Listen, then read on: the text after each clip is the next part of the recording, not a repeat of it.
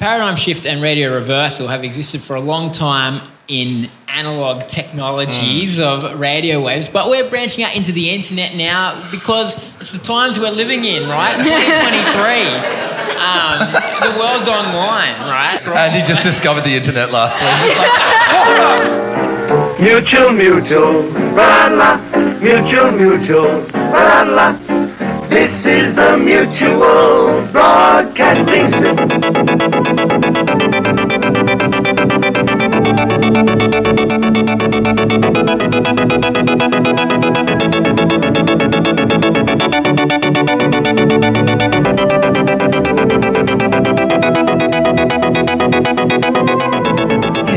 another Radio Reversal podcast episode, and we are recording this on the unceded lands of the Turrbal, Yagara, Jagera, Yugarapul, and Quandamooka peoples, and pay our respects to elders past and present, and to all First Nations communities across the country, recognising that sovereignty over these lands has never been ceded and will never be ceded, and that Aboriginal and Torres Strait Islander communities have been resisting, refusing, and disrupting colonialism since 1788. We are in solidarity with land back.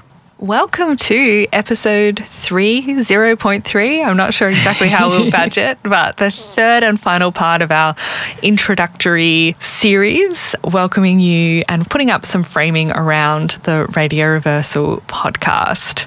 I'm Nat, I'm here with Han today, and we just wanted to talk to you a little bit about the recordings you're about to hear, which are, uh, just like in episode two, recordings from the podcast launch event we had on Sunday. Han, what was your what was your feeling about the the event, the launch? How'd it go for you? Oh, it was so great. We had such an amazing crowd of people there to see us. Um, I was having a bit of a rough health day uh, mm. and kind of like put myself in the muso corner, and that was that was really great. That because we have such a great team and mm. an awesome group of people, that I was able to, you know, just make a bit of sound and and not have to worry about the running of things or um, uh, yeah, so it was. It's really nice that we got to share the load in that way, but also that um, yeah, we had such an amazing group of listeners that turned up. Oh. That really, it felt amazing to to do that in person. I think Andy said, and you might hear uh, in some of the recordings. Mm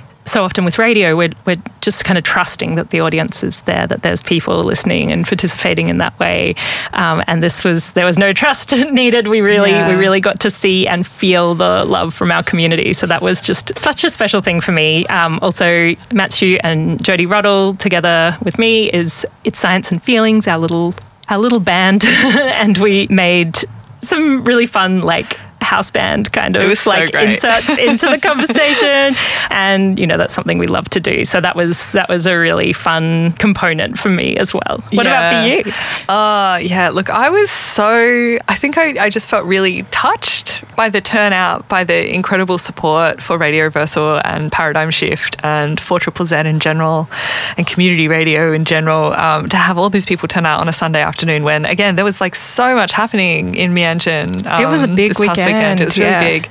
Um, and to have people turn up in person and be such generous and excited listeners and contributors to the space and you know people just pitching in and helping out um, as is often the case at community events it just felt really really special i felt really yeah just really touched and kind of held it really did foreground for me the community part of community media making which from behind the broadcast desk is is not always immediately apparent. I didn't do an amazing job at signing people up to our Substack, but if you're listening to this, you might be one of those amazing people who signed up to the Substack at that event. So thank you very much for that. Today, we, for this second part, we tried to sort of thematically group up our recording of the event. And so today, um, we'll be playing through some performances by the wonderful, incredible Phil Monsour, uh, Andy Paine, um, producer of The Paradigm Shift, and poetry performances by Lamisse Hamouda, as well as we'll play through a bit of a chat that occurred between Lamisse Jono Sri Ranganathan and Andy around politics and poetry and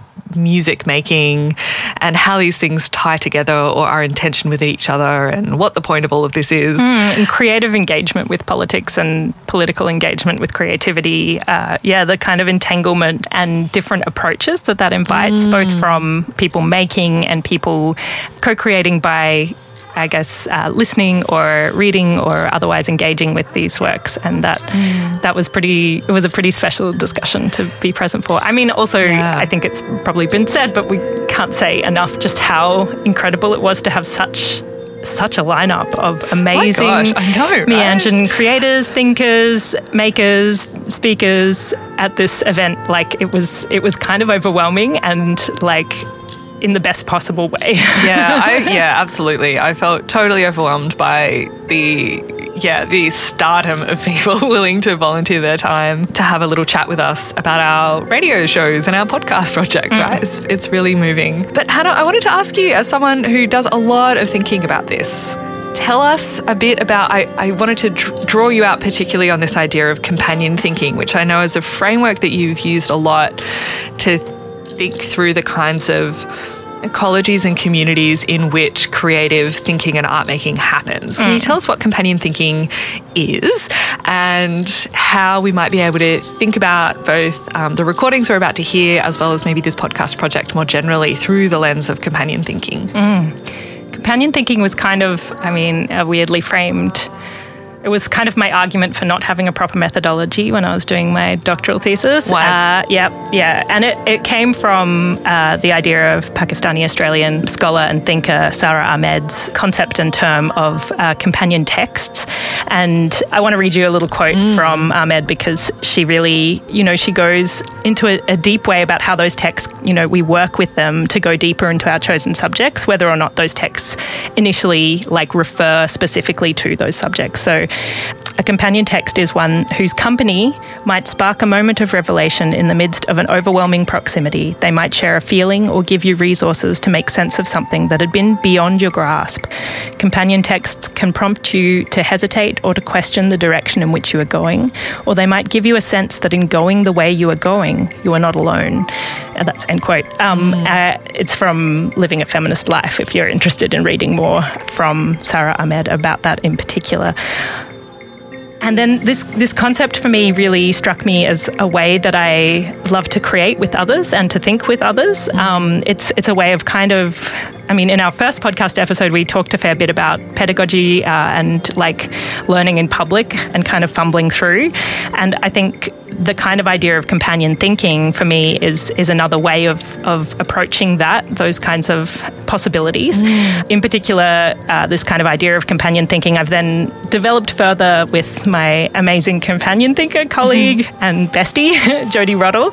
Together, we wrote a paper about companion thinking, this kind of thinking in company, the emergent, active process, ongoing process of like opening to the potentials of co-creating ideas or like uh, co-engaging with ideas and the kind of relationships that are at play. It's a kind of way of approaching a relationality. And for us, this kind of idea of company, it, it consists of a ri- variety of perspectives. It's um, like different versions of yourself. Like you can kind of be a companion to yourself. And I think for those of us who are a little bit self-punishing, it's a way of kind of approaching like a bit of a softening towards the self and like treating oneself a bit more like a friend. You know, we're all in therapy for this. We don't need to don't need to skirt around it too much. Um, as well as like taking seriously the companionship of space, place, um, environment, even time in, a, in as slippery as that term is. Um, it's a it's a term that for us crosses the like human non-human other than human more than human possibilities. It's um, all of that at once. It's no longer about differentiating the bounds of like human individual and labeling subjectivity and objectivity. It's embracing shared environments and making a commitment to companionship. It's a flexible process of unfolding um, but it's about actively contributing to the dynamic between ourselves and our companions. So this kind of active contribution is the i guess the part in which um, you know a lot of philosophy would locate subjectivity or the will.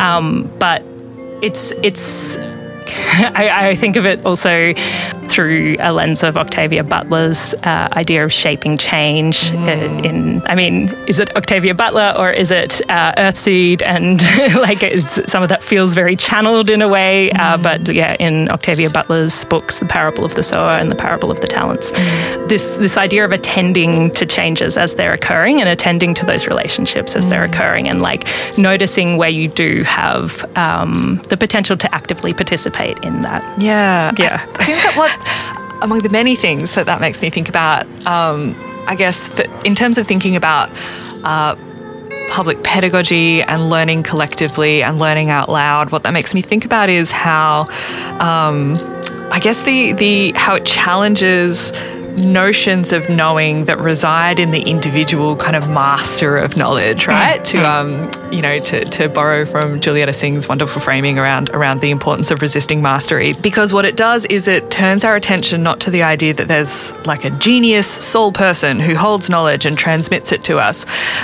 but instead that what we should do is attend to the kind of communities and spaces through which learning is made possible and through which the sharing of, of knowledge and stories and understandings becomes more possible.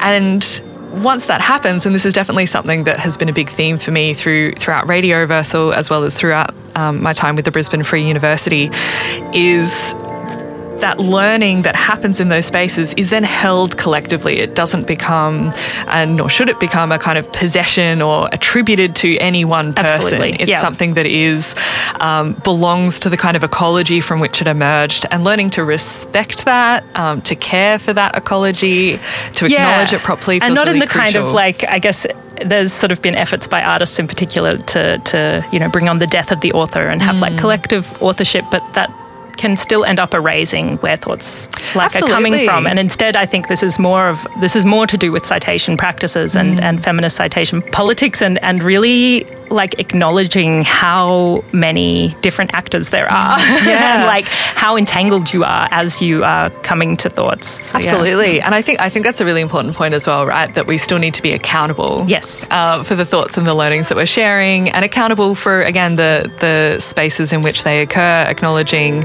um, who they're including, what they're including, um, who and what might be being excluded from those spaces, and how that in turn shapes what kinds of thinking is possible.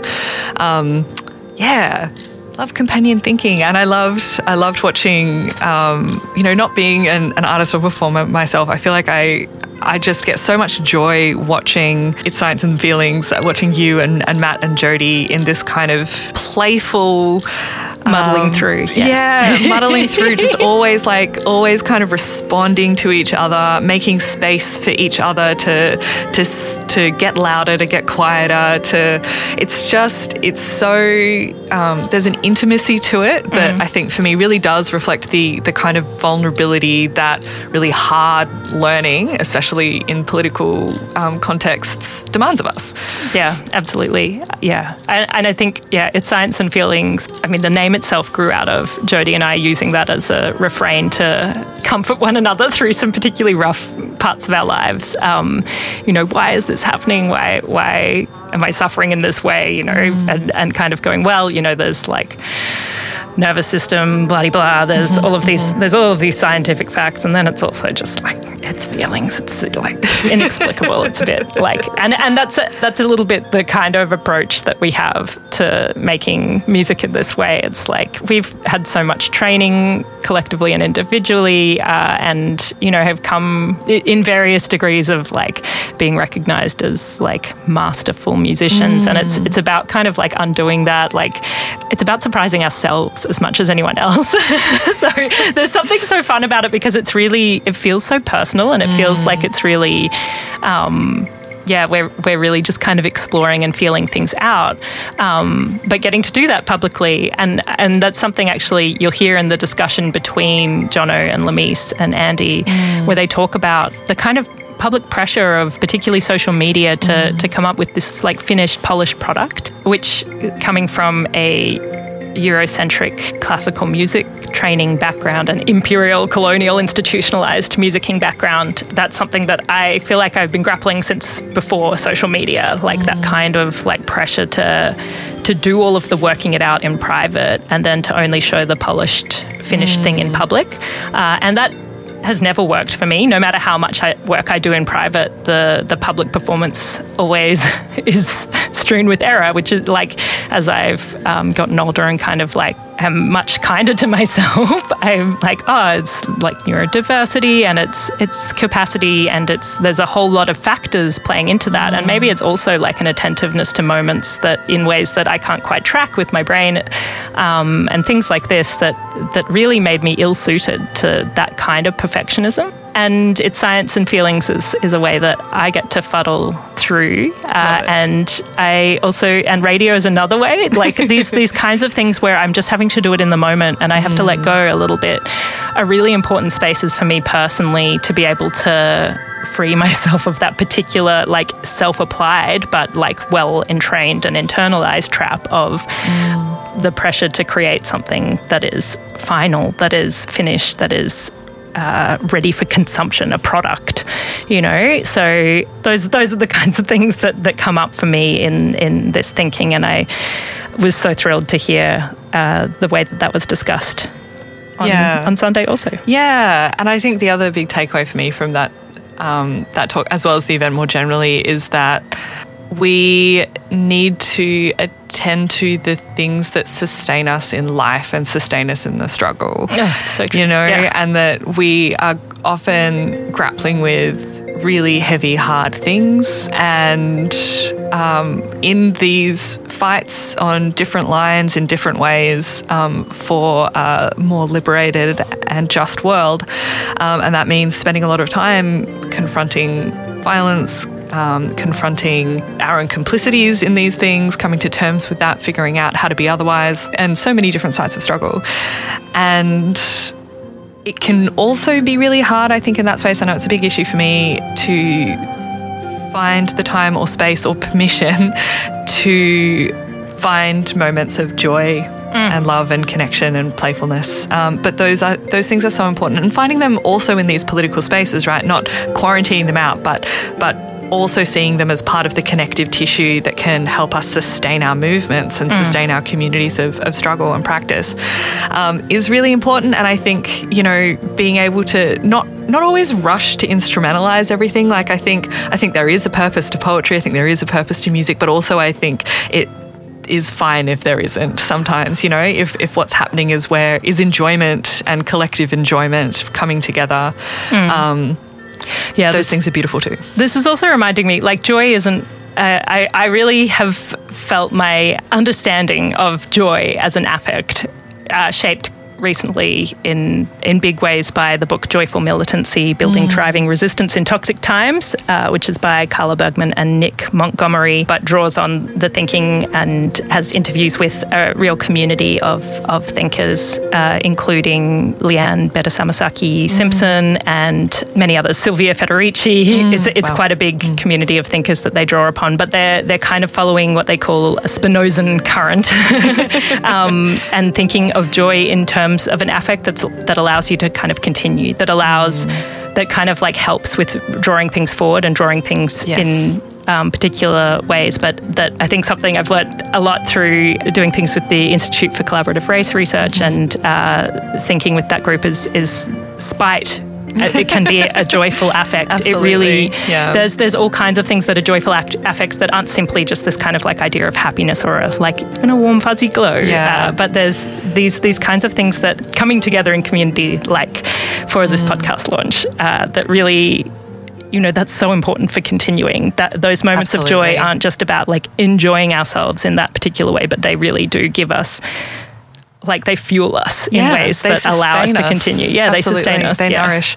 This is also reminding me of the work of crip theorist Leah Lakshmi Piepzna Samarasinha, um, who writes about um, so much about the communities that sustain disabled people at the bodily level and how that then also is intimately linked to the ways that they are sustained in struggle and how they work collectively towards the liberation of all disabled people and all oppressed peoples more generally. And I think, again, that joyful relation to bodies, place, and each other is a really important part of, of this political praxis. And so, yeah, so just, yeah, still, still writing that buzz and that gratitude. Um, and huge thanks to everyone who came out and supported us on Sunday, to the wonderful performers and contributors and speakers, to everyone who just pitched in and set up chairs and packed things away, and um, everyone who came along and gave us their listening ears and open hearts. It means absolutely everything. Yeah, absolutely. I think this means we're going to jump in with the inimitable Phil Monsour. You!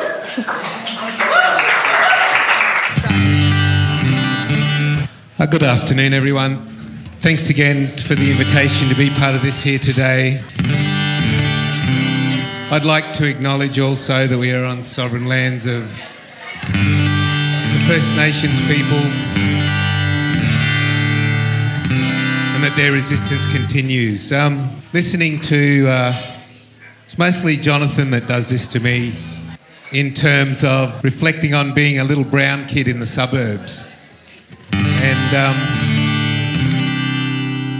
I think of that because the power of 4 Triple Z is and was that this little brown boy who wanted to play the guitar and sing could somehow get heard on the radio. And you don't know the power of that to be, you know, sort of 19, 20 years old and sitting in your car and suddenly you hear yourself on the radio and you think, oh, well, something is possible. So, um, 4 Triple Z's been a long part of that journey for me, and I've never quite made it to the even to the mainstream of 4 Triple Z, but uh, there's enough space around the edges there for someone like me to um, to um, exist and to be encouraged.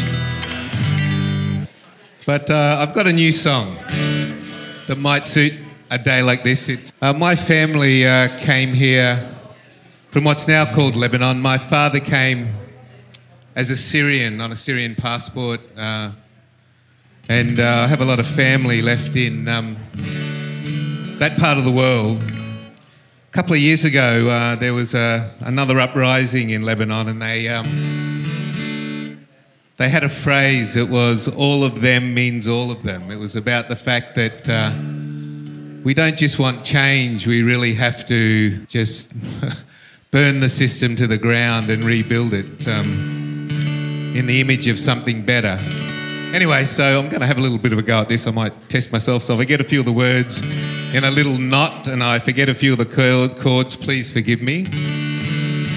Um, yeah. So thanks again to uh, podcast people. I hope it Hope we hear a future of interesting things. I'm actually at work when the radio show's on, so the podcast will mean that I can listen to, which is uh, a good thing. Money's their God and profit their religion. They bought our silence with debts and illusion. If we're asleep, we were only pretending. Today we survive and tomorrow we fight.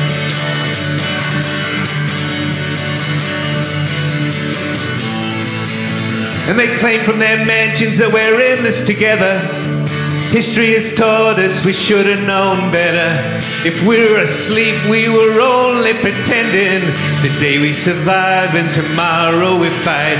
We rise, we rise, push the scales from their eyes. And all of them means all of them claim the new day that must come. There's money for killing, but not for the living. Our only value is if we enrich them. If we're afraid, we were only pretending. Today we survive and tomorrow we fight. And we rise, we rise, push the scales from our eyes.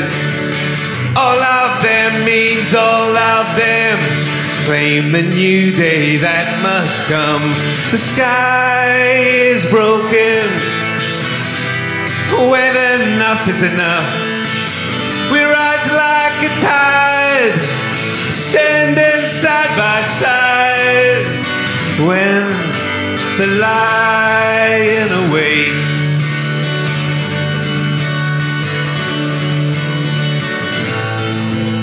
The storm has arrived and the vultures descended. Left us no faith in the future they're stealing. If we were afraid, well, now we're determined. Today we survive and tomorrow we fight. To rebuild the world in the image of freedom. Share the land and respect all the dreaming. If we were afraid, well now we're determined. Today we survive and tomorrow we fight. And we rise, we rise. Push the scales from our eyes. And all of them means all of them. So, originally in Arabic, but we're going to do this together because this is sort of live radio. See, you thought that every time you were listening to the radio and they pushed a button, it was just a tape, but there's actually these people sitting in the studio there. It's magic, isn't it? Anyway, so here we are. All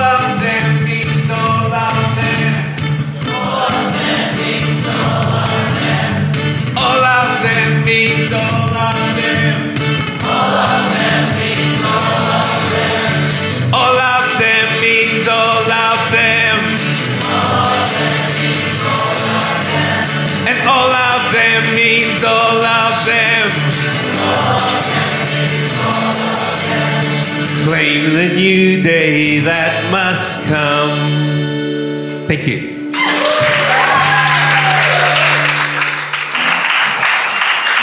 Fantastic was that? And if you ever wondered what we do when music is playing, we're essentially singing along, sometimes frantically deciding what we're going to say next. And a lot of it is snacks and water and chit chatting. More. Um, thank you, Phil. That was amazing. That was Phil Monsour. This is the launch party. So, welcome everyone. And I'm going to hand it over to Andy. Thank you. Um, it's so nice to uh, have everybody here. One of the things about radio is that you have to assume that people out there are listening.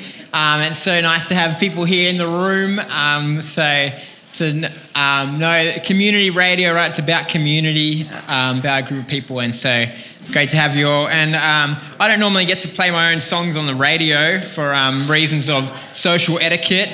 Um, and so it's nice to be able to play be the, the music as well. All right, this song's about um, uh, not waiting for the world to get better, but um, finding the magical three letters that are of empowerment.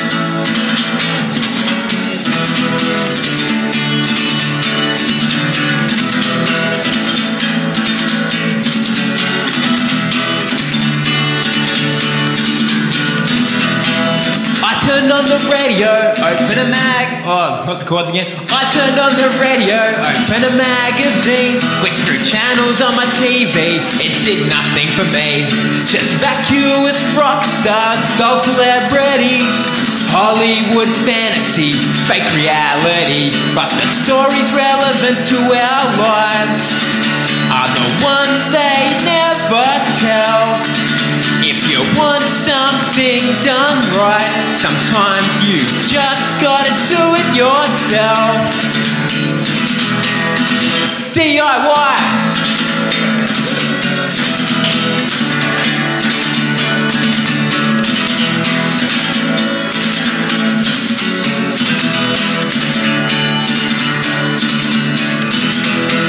I picked up my guitar, started singing a few notes. Others doing the same, decided to put on a show. Our lounge room was the stage, our friends were the crowd. Promotion was the posters we put up around the town. No one ever came up to me, offering fame and fortune. The options, as far as I could see, were to sit around doing nothing or DIY.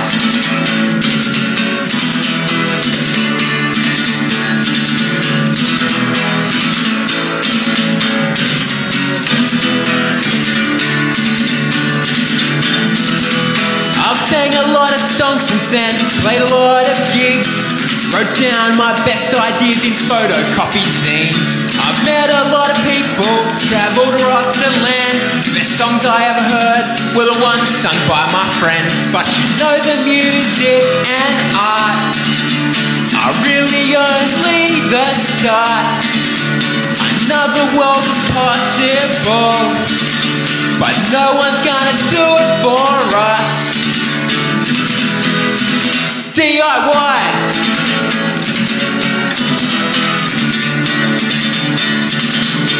DIY.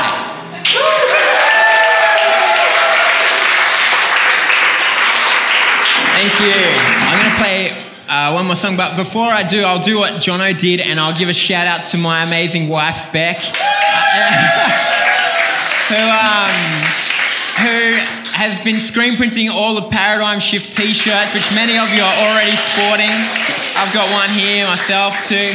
And um, who also created the logo um, for the Paradigm Shift. Yeah, has been an incredible support in um, listening, offering feedback and encouragement, and putting up with the time I spend making the paradigm shift, and also being part of trying to put the ideas into practice, you know, the and, and living it out, living out the politics every day. So, thanks, Beck, for everything.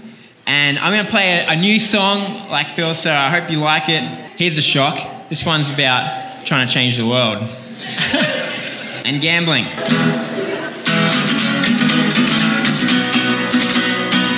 I don't bet on horse racing, don't watch the Melbourne Cup. I don't care much for fancy dress or horses getting shot.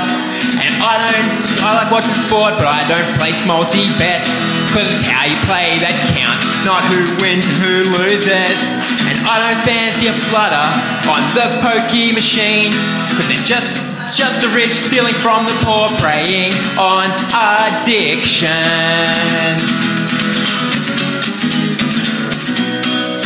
But let's play for real.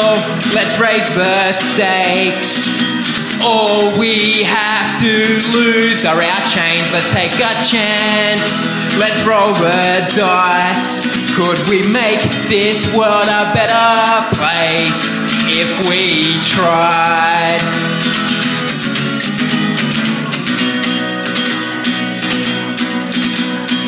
I don't buy lotto tickets cause I don't want to be a millionaire. We'd all have everything we need if we could just learn to share. And I don't go to casinos, don't find them glamorous. Tax dodging, money laundering, crooks bribing the government. And I don't play poker cause showing emotion's okay. And I don't buy shares in the stock market cause I want capitalism to fail. Let's play for real. Let's raise the stakes.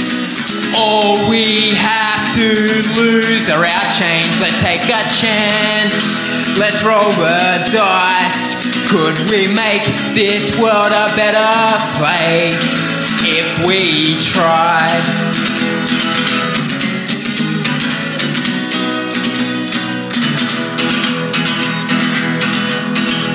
We cross now live to the race for planet Earth.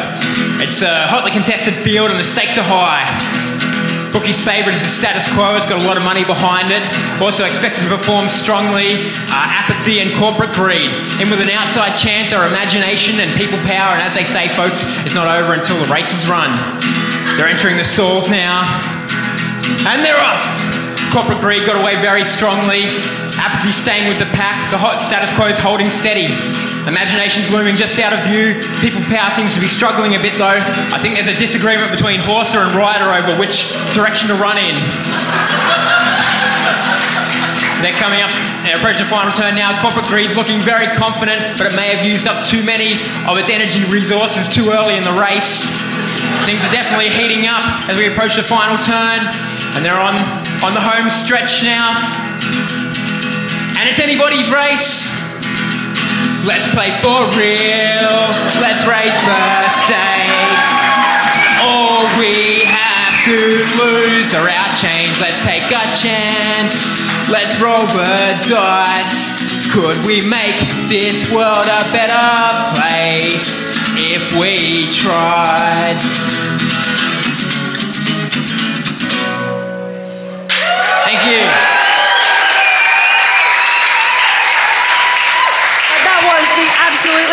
Inimitable Andy Paine. Can you believe it? I can't um, overstate how excited I am about the Paradigm Shift podcast being launched. I feel like this incredible back catalogue exists of conversations with activists from across uh, across so-called Australia, and it's just so exciting the work that you're doing, Andy. And I'm I'm so thrilled that uh, Andy asked Radio Reversal to launch our podcast together. Um, feels like a big honour. I'm also very excited for our next performer, Lamisse Hamouda, our dear friend and an absolutely extraordinary poet and writer, has agreed to come and do uh, a little bit of poetry for us. Um, Lamisse is a youth worker, a writer, uh, and with her dad, Hazem, this year published a book called The Shape of Dust, which you should definitely get your hands on if you can. The one and only Lamisse Hamouda.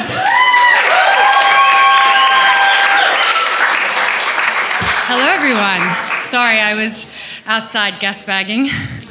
And um, yeah, okay, cool. Now I'm here. I just gonna need a moment to actually arrive. but it's so wonderful seeing you all here today. Um, so excited for Anna and the team for the launch of this podcast. I get to sometimes show up on Radio Reversal as a guest, and it's always a really great time, particularly chatting with Anna. She's always so insightful, um, and the whole team, Han and Shreya and Nat, they're all really, really amazing, wonderful people. So it's so nice to see so many people in support of their work and what they're trying to now do with this podcast. I'm going to be first sharing a poem by interdisciplinary artist and writer Grada Kilomba. Um, if you're not familiar with her work, she's a, a Portuguese artist and writer. She works across race, post colonialism, um, gender, literature, and, and theatre. Her work's been quite revolutionary within Portugal. I first came across her work in Portugal, actually, um, and I thought this very simple poem of hers kind of suits what the vibe of all this is. I don't know if I have the word for it, but I will be accompanied by Han on the flute, so this is going to be really cool.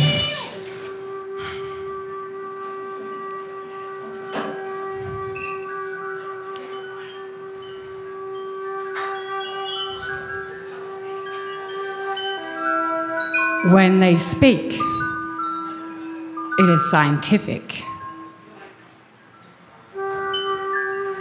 When we speak, it is unscientific.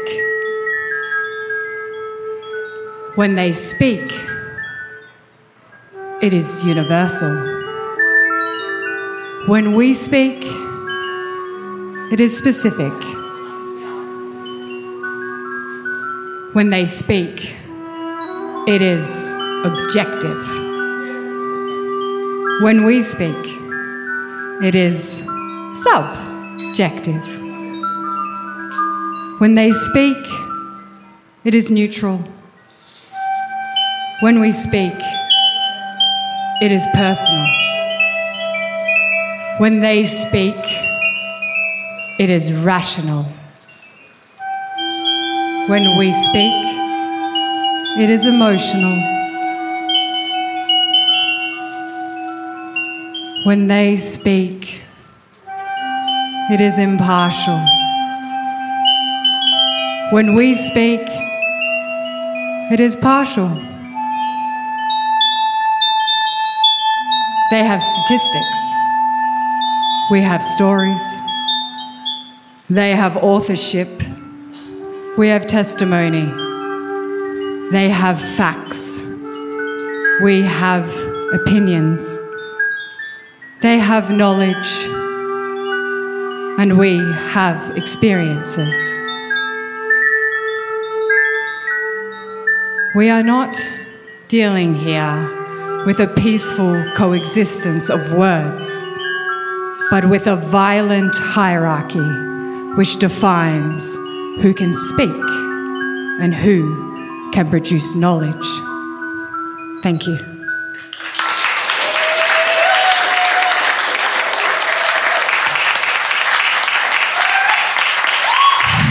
That's the kind of poem that you always wish you were the one who wrote.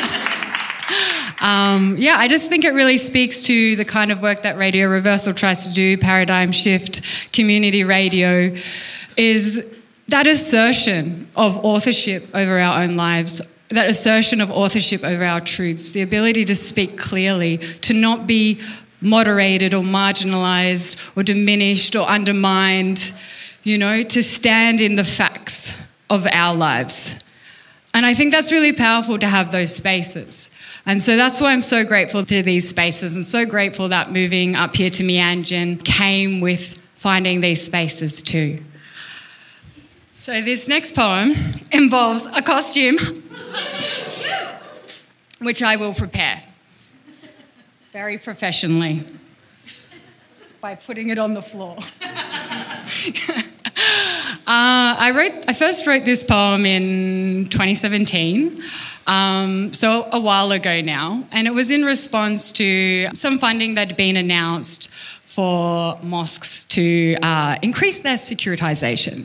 You know, fences, security, cameras, all of that kind of thing. Um, and this policy was met with a lot of enthusiasm from the community that I grew up in which I thought was so weird because we'd spent so many years fighting against cameras and securitization being in our houses of worship. I revisited this poem re- recently and revived it, changed it a bit to suit current times, but I still think the anger at the heart of it, the injustice at the heart of it, still rings true today and still rings true for many issues that we face beyond my specific experience within the Muslim community, but within that specific experience is also universal understanding. okay, just shaking out the adrenaline, you know. They called them hotbeds of extremism, put eyes in our mosques for their protection, put eyes in our mosques for our protection from the right wing terrorists that they spent years breeding. And we accepted. $55 million in funding for securitization, no community consultation, never a chance to say, I don't want your CCTV state deception. I want healthcare and education. I don't want security and high fences or cameras. I want security and human connection.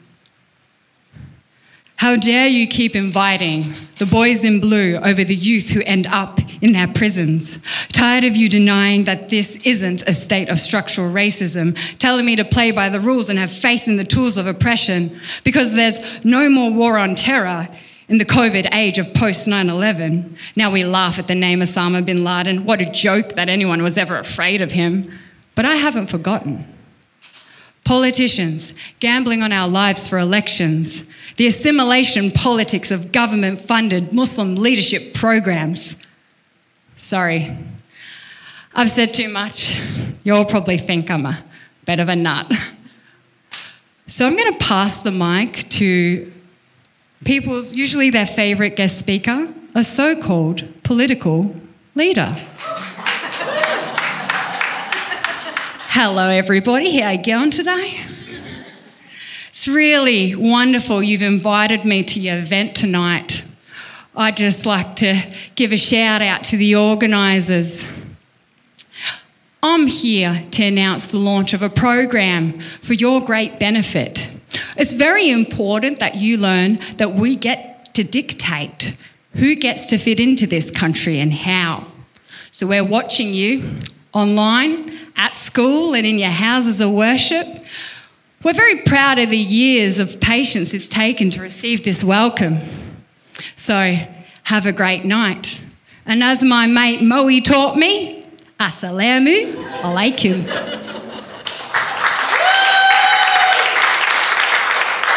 A million options with all we could do with the billions spent on invasions, prison expansions, and private profiteering. Policies that profit no one except those who conceived it. It's little wonder people turn to the call of a paradise dreaming, deadly searches for meaning, and life lived as collateral damage, dying for fictions, all because the nation state is the myth we're forced to believe in. So take back your funding and phony securitization, your floundering platitudes. I've seen the depths of the nightmare you've created. The emperor wears no clothes and neither do his prisons. So hold tight to your CCTV footage, parliaments and drones, your militaries, cops and walls. With all of this, you think you're the ones in control. But we are the ones emboldened by visions more powerful than your petty guns could ever believe in. You think you're the full stop, but you're not even a footnote. Trillions of years have passed, and you think this is it? This moment in time, this speck called your life? No, that's too short sighted. It's we who are watching, it's we who are waiting. The seed is dormant before germination, and we are patient across generations. Thank you.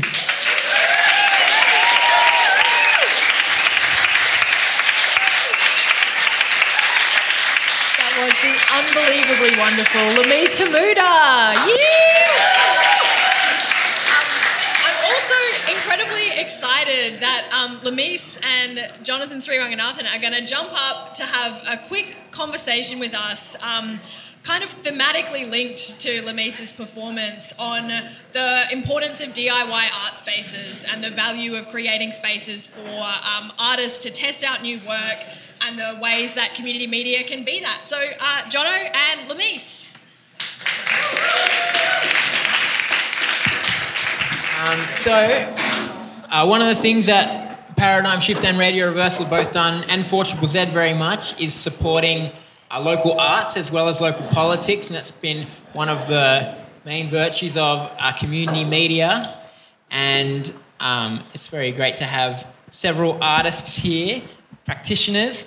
Um, and so, I guess sometimes in radio we have this dichotomy between like the music side of it and the like politics side of it um, but you are both people who mix activism and art and so i guess um, the first question is what's the value of art or poetry in trying to make social change You know, I really resonated before when Kevin was talking about wanting to play in a lot of different spaces.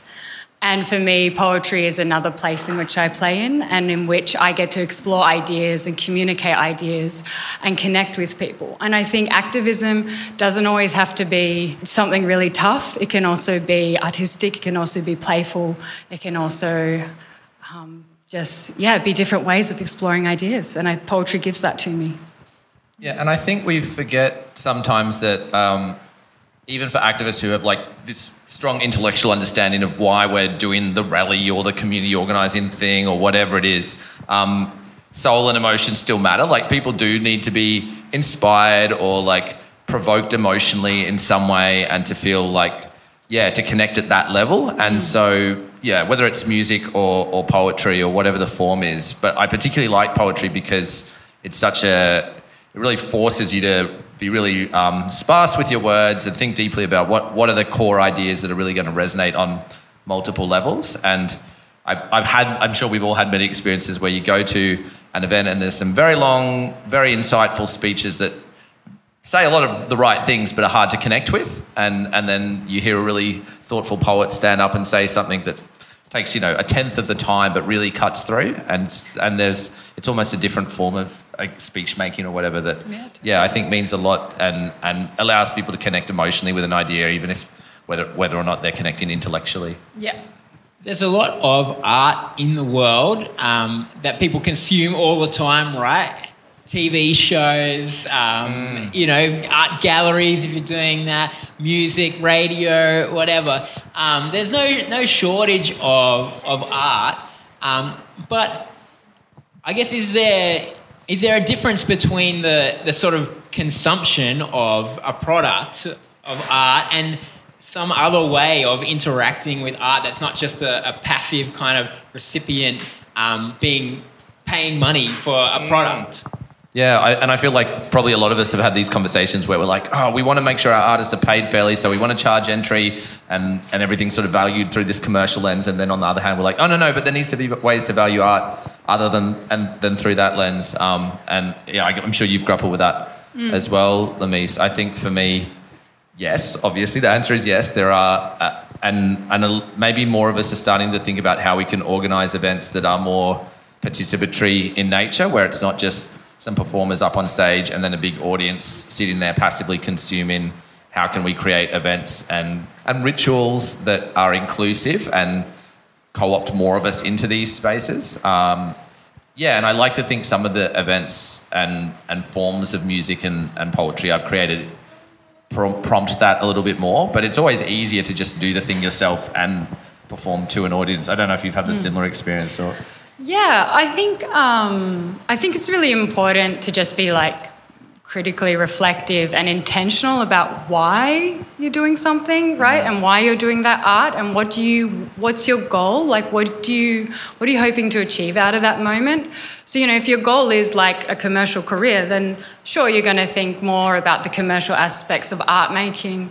If your goal is community, then you're going to function in a different kind of way. But I also really want to emphasize that like for so long, art has also just been like a, a friendship practice, right? Like, you know, during COVID, um, my friends and I, we used to have, I used to host like a little craft afternoon at my house where, you know, Anna and some others would come over and we'd just sit around and we'd play with clay and talk, you know, but that's art making, right? You know, so I just think like taking your mind away from art as a commercial thing um, and thinking about the other ways in which you want to engage with it and also just knowing it, do- it doesn't have to be about career.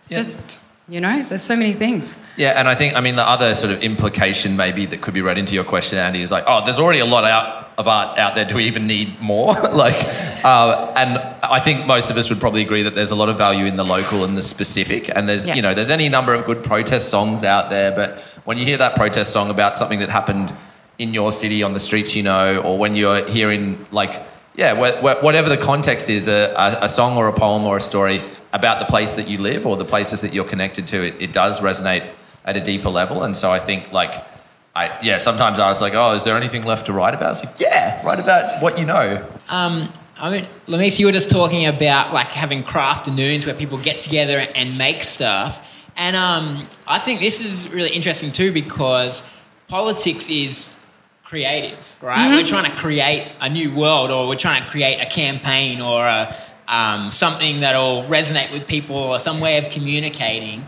Um, is there something like inherent about art making that we need? Do we need to make the world more creative in order to improve it?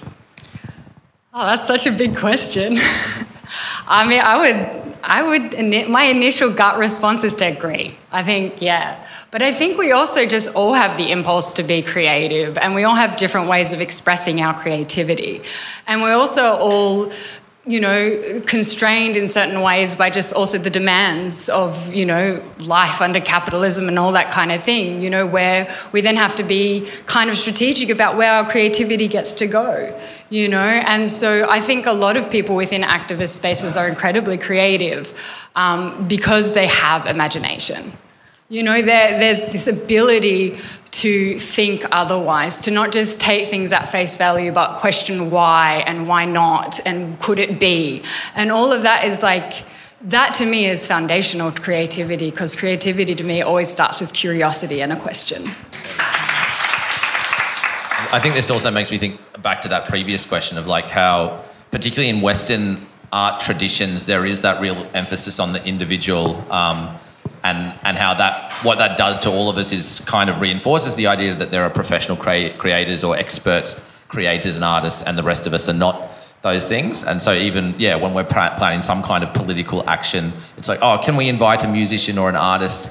oh, no one's available. Okay, I guess there's just no art to be included in whatever this political thing is. But like, why, why aren't we all singing and doing stuff at like, yeah, and, and that does seem to be different from activism in other places where it, it's perhaps more common and accepted that every person will just do something creative or artistic as part of whatever the political movement is without having to have these specialist artists involved. But mm-hmm. yeah, I mean, that's a very big conversation. I don't know if we, I've got time to go into all that. Now, the paradigm shift and radio reversal have existed for a long time in analog technologies mm. of radio waves, but we're branching out into the internet now because it's the times we're living in, right? 2023. Um, the world's online, right? And um, I'm interested in, you know, there's a lot of creation, online content creation, TikTok videos, Facebook posts, whatever, and there's a lot of art, right? Spotify is like immense, it's eternal, right? You just scroll. Andy just discovered the internet last week. Like, How does it all fit inside the computer? um, Uh, but, but I guess, yeah, I'm uh, try- trying to highlight something that actually the internet has really changed the way that we relate to art. Um, making art and consuming art, is it a good or bad thing the way it's changing it? Or how does it change it? You want to answer? How, how does it change? It? I think one thing that does interest me is the, and I don't want this to be misinterpreted as a critique of like, oh, cancel culture, but like artists are being more mindful of the fact that when they put work out there into the world, it's there online forever in some format. And like, I look back at some of the poems I wrote 10 or 15 years ago and I'm like, oh, that's a bit cringe now, or that I didn't quite use the right vocab or whatever. Um, and I, I think that does maybe make artists a little bit more sensitive and thoughtful, which is a good thing. It's like, oh, cool, you're thinking about what you're performing on stage before you do it. But it, it perhaps also uh, takes away a little bit from that willingness to be really experimental and a little bit reckless with the impacts of, you know, th- there needs to be a sort of raw edge of like, I'm going to try this and see what happens. But if you're a little bit worried that someone's going to film that and it's going to be up on YouTube for the next 20 years, like you are a little bit more, and I've, I've noticed that in myself where I used to be, uh, if I'd get up in an open mic at, at a poetry night or whatever, I'd just perform whatever I'd been writing that day kind of thing. Whereas now I'm like, ah, someone's filming this, and like lots of people are going to see this secondarily and out of context. And so I'm, I'm more thoughtful about only wanting to perform the stuff that I feel really certain about. Not, not just that it's polished, but that I'm 100% sure. So it's, it's almost like every artistic product now has to be a final, finished thing. And there's perhaps less room for experimentation and play. I don't know if you've had that similar Mm. experience or. Yeah, I've thought a lot about it. I also really like seeing people's journey, you know, and I. I used to cringe over some of the stuff that's on the internet about me from when I was younger, but now I just look at it as like, well, that's part of my journey. I didn't arrive here like this. I didn't, and you know, maybe in 10, 15 years, I'll look back on this version of Lamisse on the internet and I'll be like, also cringe, you know? Um, and so I, I think like one of the things that concerns me is the ways that the self consciousness and the hyper awareness of being watched curbs self expression, genuine self expression, right? And so, like, and that's where it becomes you fall into content production because you're thinking more about what is wanted rather than oops rather than what's internal right? And what is what you are being moved by and like i think there's always that necessity for like critical self-reflection of like who am i speaking for? Why am i interested in this? You know like all of those things you know the analysis of power relations and all that kind of thing. But also to like i feel like the internet is talks a lot the internet like it's a person. You know, like discourses on the internet talk a lot about vulnerability, but actually, social media is violently hostile towards real vulnerability. Because real vulnerability is connection, right? It's seeing and being seen, but on the internet, you're only ever seen. And so, it's kind of a, for me, it's kind of a narcissistic vulnerability.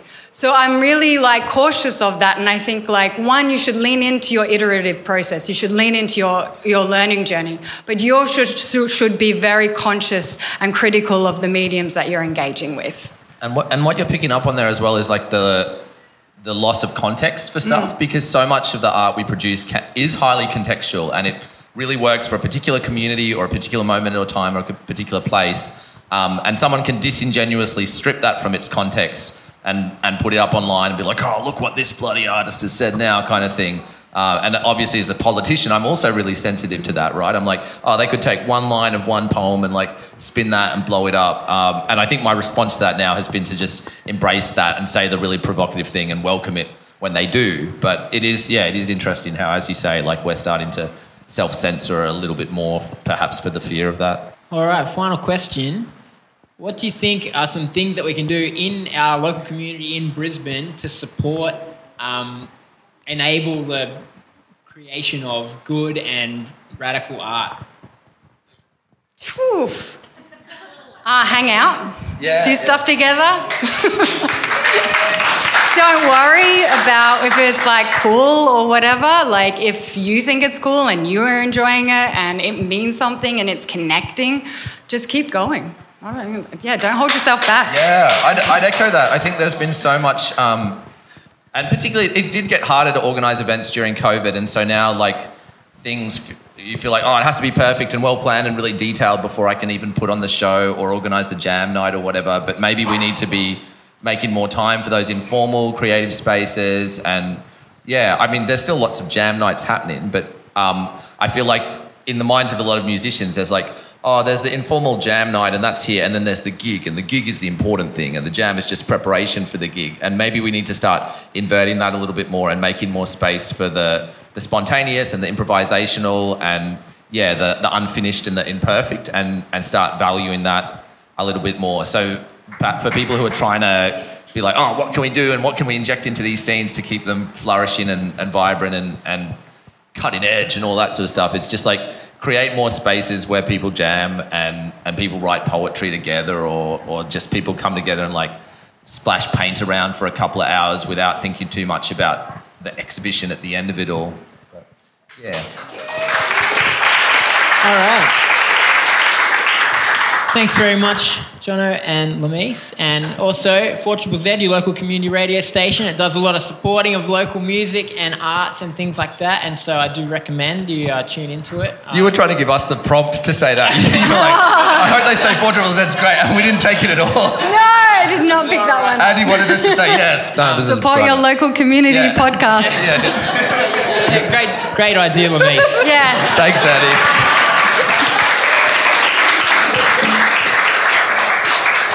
We're going to hear a song,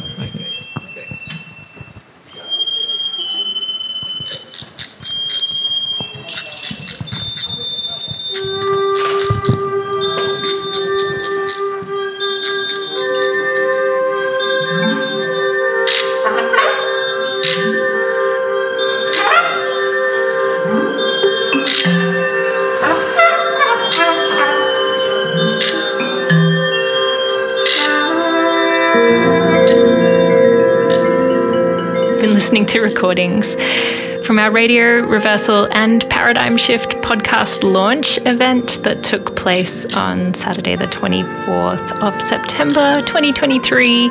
And a huge thank you to everybody involved. The music you're listening to right now is by It's Science and Feelings, uh, which is Matt Hsu, Jodie Rottle, and me, Han Reardon Smith. You also heard from such an amazing collection of thinkers and speakers. At the beginning, Nat and I were having a conversation in the 4 Z studios after doing our still live to air radio reversal show on Thursday mornings.